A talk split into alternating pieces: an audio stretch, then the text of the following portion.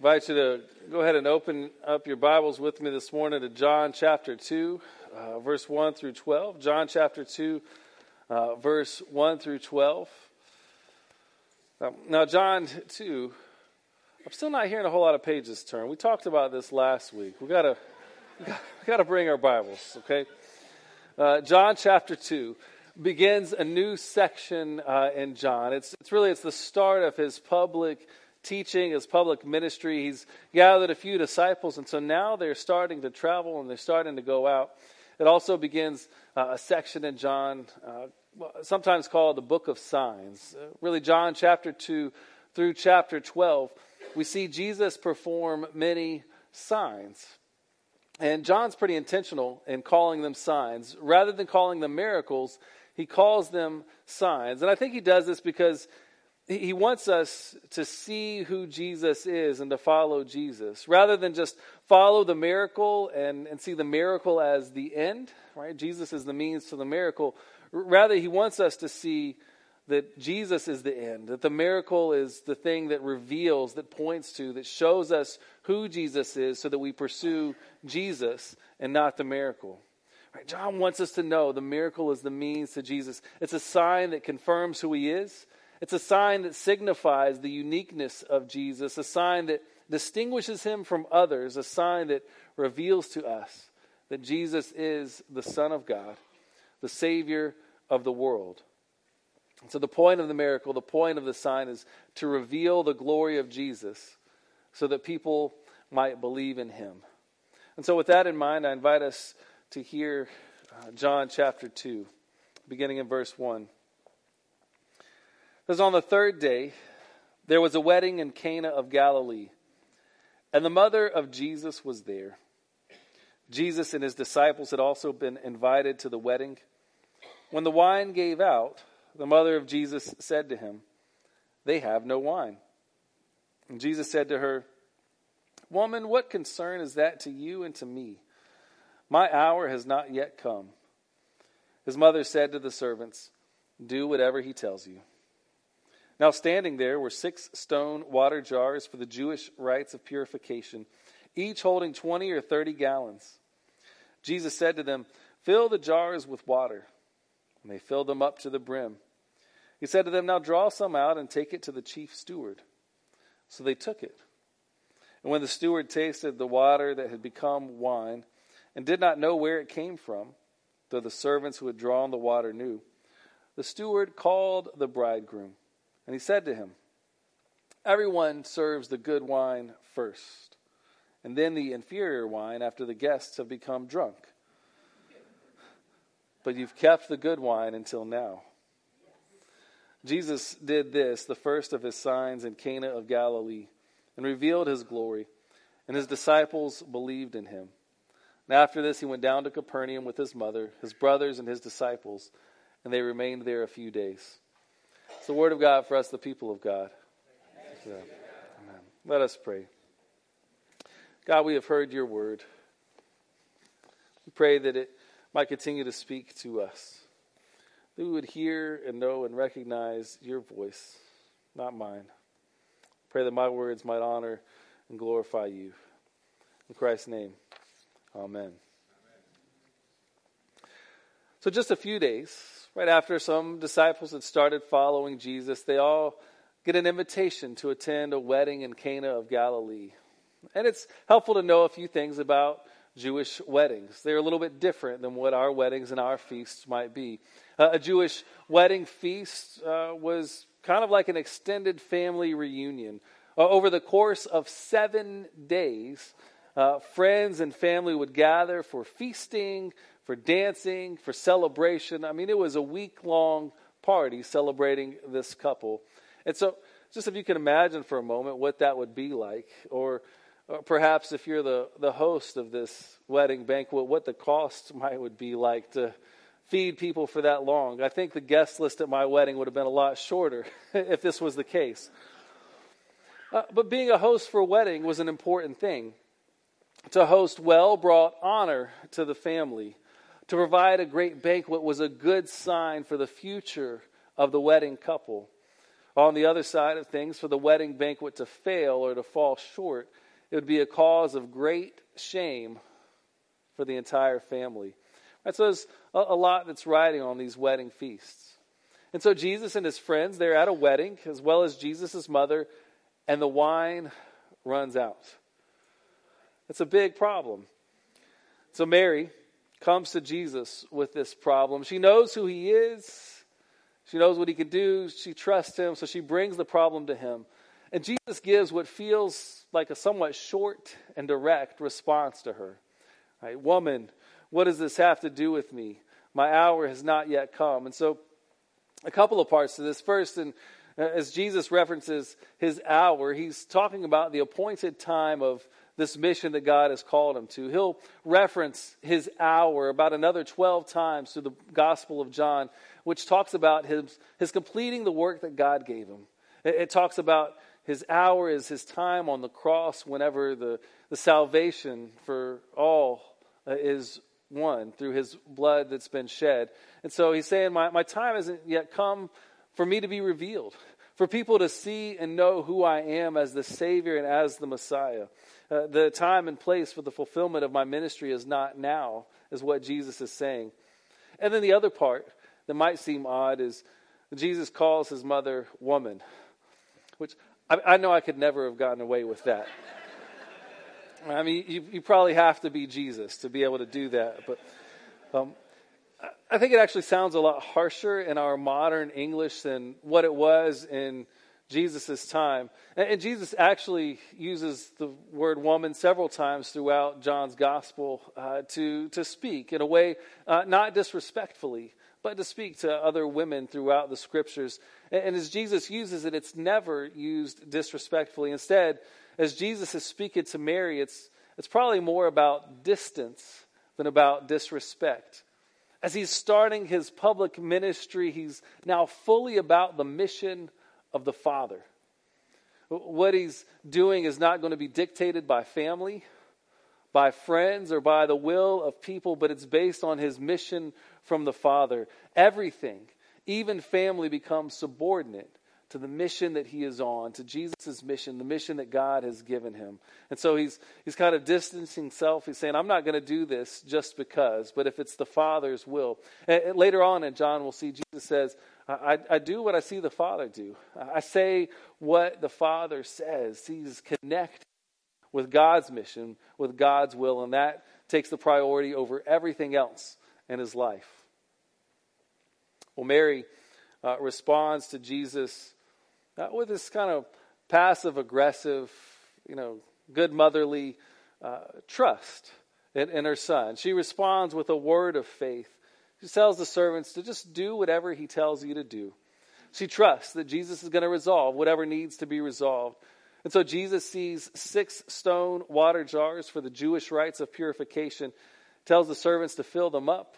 It says there's about uh, they hold about 20 to 30 gallons each, so about 180 gallons total. Uh, they don't have a water hose or you know a tap to fill it up, so it probably took a while. Probably took a while for them to fill up all of these jars.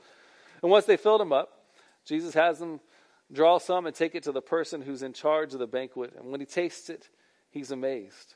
Though he didn't know where it came from, he said it was the best wine. In fact, he says, the wine that you served first was inferior to this new wine. Not knowing that it came from Jesus, but he's saying this wine that's come from Jesus is better than that old wine. This new wine is, there's something better about it. And then the story ends with a narrative note from John that Jesus did this, the first of his signs in Cana of Galilee, and revealed his glory, and his disciples believed in him. So, this sign that Jesus does reveals his glory, it shows his nature. His disciples believed. It's kind of interesting that a huge wedding feast like this, the only people who really see this miracle, who see this sign, who know it's taking place, are his disciples and the servants who are scooping up the water. None of the rest of the people know that it's Jesus who did this. Now, I think perhaps, you know, Jesus at this point, he's not trying to make a big scene.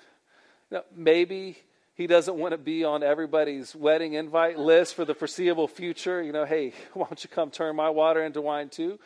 Uh, but I think it's more likely that this sign is something that's to build faith in these disciples. He started this journey with them. He wants them to be able to trust and follow him. It's to build their faith in who he is.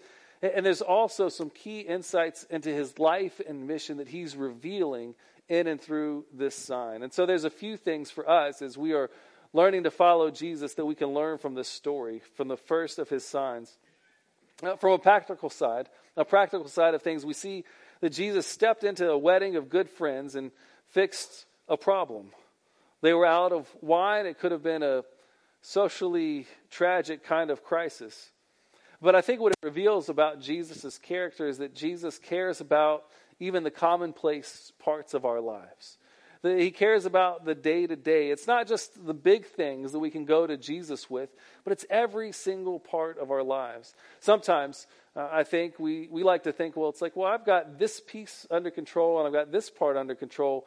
That part seems crazy, so I'm going to turn this part of my life over to Jesus. I'm going to invite Jesus to come in and do a work in this part of my life. Jesus is saying, no, I'm, I'm good for all of it. I'm with you through all of the parts of your life. In 1 Peter 5 7, it says, Cast all of your cares on Christ because he cares for you. Not just some, not just the big things, but all things. Jesus wants to be involved in each and every part of your life, in the day to day and the nitty gritty, and each and everything. He wants to be there for you, with you, to lead you, to direct you, to guide you, to be your peace, to truly let Him have His place. You know, when I was visiting my dad last, last September, there was something that just kind of caught me as a little bit different. That's that every time we would get in the car to go somewhere, as he's buckling up, my dad would pray. You know, Jesus, be with me as we go uh, wherever we're going. You know, uh, be with me, be our be our protection, and be our guide. Uh, show me, you know, if there's somewhere I need to go. You know, bring people who you need me to to speak to or to talk to. There was an invitation for, for Jesus to be present and to be a part of even the most simplest things like driving from point A to point B. Right? It's these small places that Jesus wants to be a part of our lives in as well, where we can invite God to be in and where we allow Him even to give direction to our lives. So we might listen and hear and know His voice, so we might follow as He guides and as He leads. Uh, another practical application from our story might be to see the way that Jesus provides an abundance when there's a need that's brought to his attention. Six stone jars, 30 gallons each. I don't know how much wine you all drink, but 180 gallons seems like a whole lot of wine, right? Jesus doesn't just provide enough, He provides an abundance. You know, when we hear the story of the feeding of 5,000, there's 12 baskets left over. There's not just enough. It's abundantly providing whatever it is that we need, whatever we have need of. In Ephesians 3:20 it says that Jesus is able to do immeasurably more than what we can ask or imagine. It's an invitation for us to trust him like Mary did that we that he can provide when we trust in him.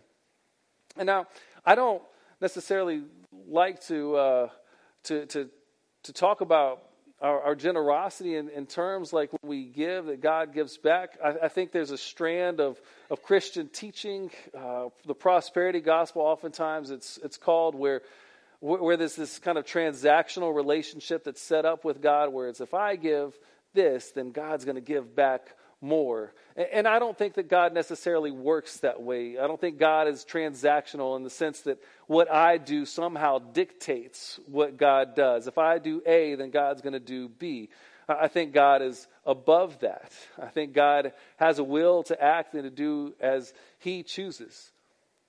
At the same time, I know there's been times in my life whenever there's been hard places where God has provided, where I've had to trust in Him, and He's opened up opportunities, opened up doors, and He's made a way, where He's used other people even at times to be a part of that blessing, a part of just making it through the week or the month.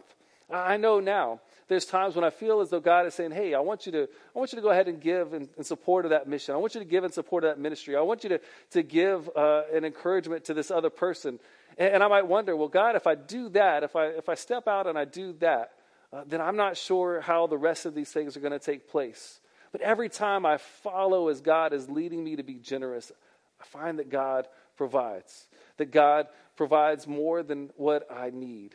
Uh, there's a note in this story that we have to pay attention to that God is willing to provide more than what we need if we trust in Him.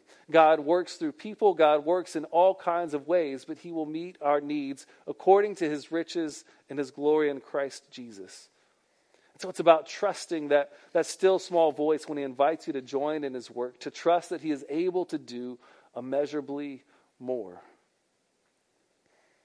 Now, we've seen some practical implications, but this story is so rich. Uh, one of the great biblical commentators, Warren Wiersbe, noted that uh, a lot of times when Jesus would perform a miracle, that there would be uh, a teaching, a sermon, so that would follow after that. Uh, in this scene, in this story, there's not really this great teaching that takes place. I mean, if you read through the Gospel of John, you'll see there's a sign and then Jesus teaching, a sign and then Jesus teaching. Here in this story, it doesn't take place. And so, as he's looking and reflecting on this, he kind of asks, he's like, I wonder what Jesus' sermon might would have been like had he preached at this wedding feast. Uh, perhaps Jesus would have made note of scriptural references of how wine is symbolic of joy and he might have made note of how, you know, when we depend upon the world as a place to find our joy, that it runs out and it cannot be regained, but the joy that he gives is ever new and ever satisfying. Right? At the, at the wedding banquet, the wine has run out. And the custom was to offer the best first, and then it's all downhill from there.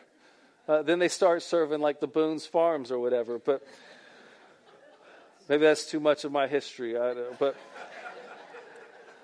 but this, this time it's, it's run out. Right? The world offers, you know, the best at first, the most alluring things to, to suck us in, to draw us in, to try to catch our attention. And when you chase after those things, you might think that it's going to give you joy, but eventually it runs out and it leaves you feeling empty.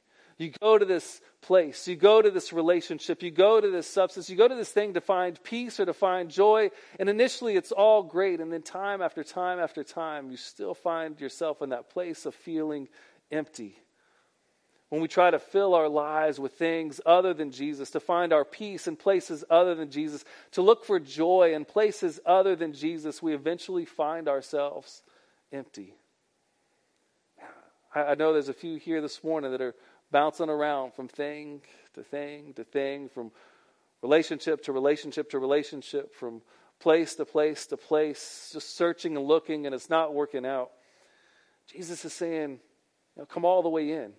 You're here because you're, you're trying me out, but step all the way in. Come on in. The water is fine. Right, come and do more than just taste and see that I'm good. Come on in and drink deep from the wells that I will fill you to overflowing with my peace and my joy. Because the joy that Jesus offers to us is an eternal joy. The peace that he has for us passes all understanding. He gives us a strength that enables us to endure all things, a foundation that can weather any storm. He doesn't stop it from raining, but he enables us to learn how to sing in the rain. And Jesus doesn't stop the, the lemons from coming our way, but He's there with us to make some of the sweetest lemonade that we might ever find.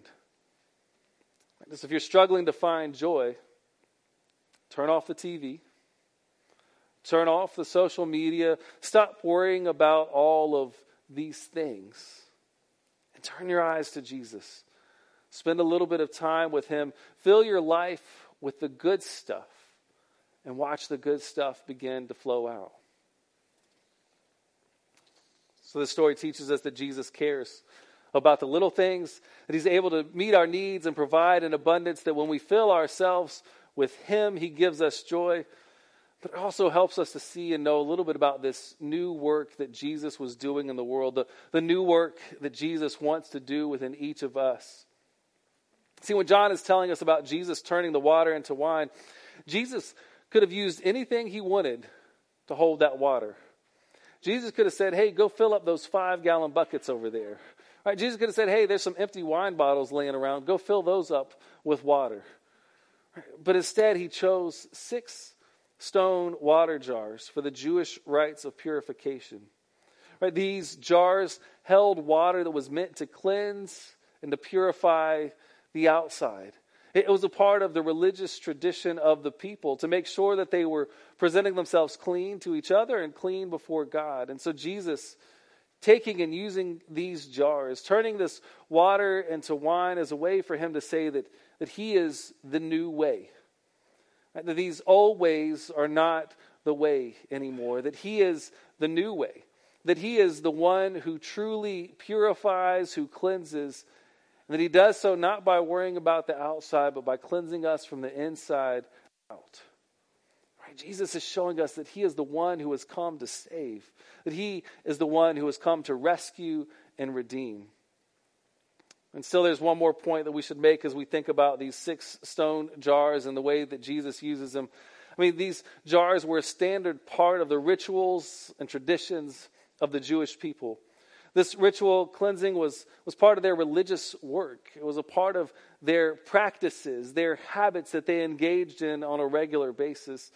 Uh, it, it, ends up really being a part of Jesus' critique uh, of the whole Jewish enterprise, of the system they had, had set up. In Matthew 23, he, he calls out the scribes and Pharisees. He says, Woe to you, scribes and Pharisees, you hypocrites, for you are like whitewashed tombs, which on the outside look beautiful, right? You've taken all this time to, to clean up the outside. You've washed your hands. You've, you've bathed. You've done all of these outward traditions. But on the inside, you are full of bones of the dead and all kinds of uncleanness. Jesus using these jars carries the same kind of connotation. As Jesus fills these jars with new wine, he's upending the religious rituals of his day, and he's saying that if there is no connection with God and what's taking place, then it's useless. If it's just the habit, if it's just for show, if it's just to try to clean up the outside and put on a happy face, then it's pointless. If there's no direct connection with God, then all of these forms of religion are for nothing. The Cana story says that God has arrived and that Christ desires an intimacy with us that will not be blocked by forms of religion that no longer bring life. That Jesus has come to change what we do religiously from habit because what he's interested in is not just a bunch of churchgoers who show up on Sunday morning, but what he wants is people who are going to truly follow him, who are going to walk with him, who are going to allow him to enter in to the everyday nitty gritty parts of life, who are going to trust Him fully, who are going to live radically sold out lives that are completely lived for Him and for His glory. Well, perhaps you've heard or seen somewhere, uh, you know, this statement, you know, Jesus is not about religion, He's about relationship. In, in some ways, this can be a true thing. Right? We can become so consumed in things that are not necessary that we miss the heart of what we should be doing. We become so attached to the ritual that we miss the reason behind the ritual. We create rituals and customs that have something to do with religious habits, but they have little to do with God. John Wesley, the founder of the Methodist movement, uh, as he was kind of entering the last few parts of his life and he was looking back at how God had brought about this renewal work uh, through the Methodist movement, and he was looking forward uh, to what might come. He, he had this to say He said, I'm not afraid that the people called Methodist should ever cease to exist either in Europe or America, but I am afraid lest they should only exist as a dead sect, having the form of religion without the power. He was so concerned that we would get caught up in the religion, that we miss the relationship, that we miss out on Jesus, that we end up existing just for the sake of existing. That our programs take place so that we can have programs, but that our lives are not actually transformed more and more into the image of the Creator. And it's not that religious habits are bad, but it's that I have to examine my heart, what I'm doing, why I'm doing it, and what is it that I'm truly seeking and trying to fill myself with as I'm engaged in this habit. I mean, I can go to church because it's the right thing to do, or I can go to church expecting to meet with Jesus. I can go to church knowing that this is the place where I'm with my brothers and sisters in Christ and that God is preparing us to do something. And I'm going so that I can be more in tune with His voice. So I can be more in tune with Him so I'll know what it is that He's inviting me to do in the world around me. I can read my Bible in my upper room because it's a good thing to do. I could check the box on my reading plan. I can spend my five minutes of reading it. Or I can see this opportunity to read God's Word, God's living Word, as a way of encountering Him, as a way of meeting with Jesus. You know, God has spoken, spoken through His Word, and He continues to speak to us through His Word. He's inviting us to encounter and to know Him through his word. And so when I read the Bible, I can check the box, or I could see this as an opportunity, as a place where I can meet, encounter, and know him and pursue him more fully. I can serve and I can do for others because it's what good people do. Or I could see the opportunity in my service as a way of encountering Jesus. Not just doing it because I feel like I can do it well because I, am doing good, but this is a moment, this is an opportunity that Christ has invited me in to, to be a part of his work and to see and know him through it, to draw closer to him in the midst of it. If we are to be who God has called us to be, who this community needs us to be, it means that we have to get serious about renewal through our connection with Jesus. It means we have to be intentional about being intimate with Jesus, about spending time truly seeking after Him, His will, and His way. We have to leave the ritual purification jars behind and fill ourselves with the new wine that Jesus provides. Because Jesus is doing a new thing. He's pouring out new wine and He's inviting each of us to not only taste and see that it's good, but to leave everything else behind and to follow him. Let us pray. Gracious and Almighty God, we give you thanks for what Jesus has done for us. We thank you that he truly cares about our needs, that he is able to provide an abundance immeasurably more than we could hope or imagine. Lord, we thank you most of all that Jesus came to save us to enable us to enter into a relationship, a connection with you in which we can know your peace and your joy, where we have hope of the promise of life everlasting. We thank you that Jesus invites us into uh, an ongoing relationship with him. And I pray that we might be we might be open to, to knowing your voice and to listening for you. I pray that your Holy Spirit truly would Fill us with your new wine. Fill us to overflowing with your joy and peace. Fill us so that we might go out into the world around us and share that same hope and healing that we found in Christ with those whom we meet. Help us to seek first Christ and his kingdom. Above all things, we pray. In Jesus' name, amen. Amen.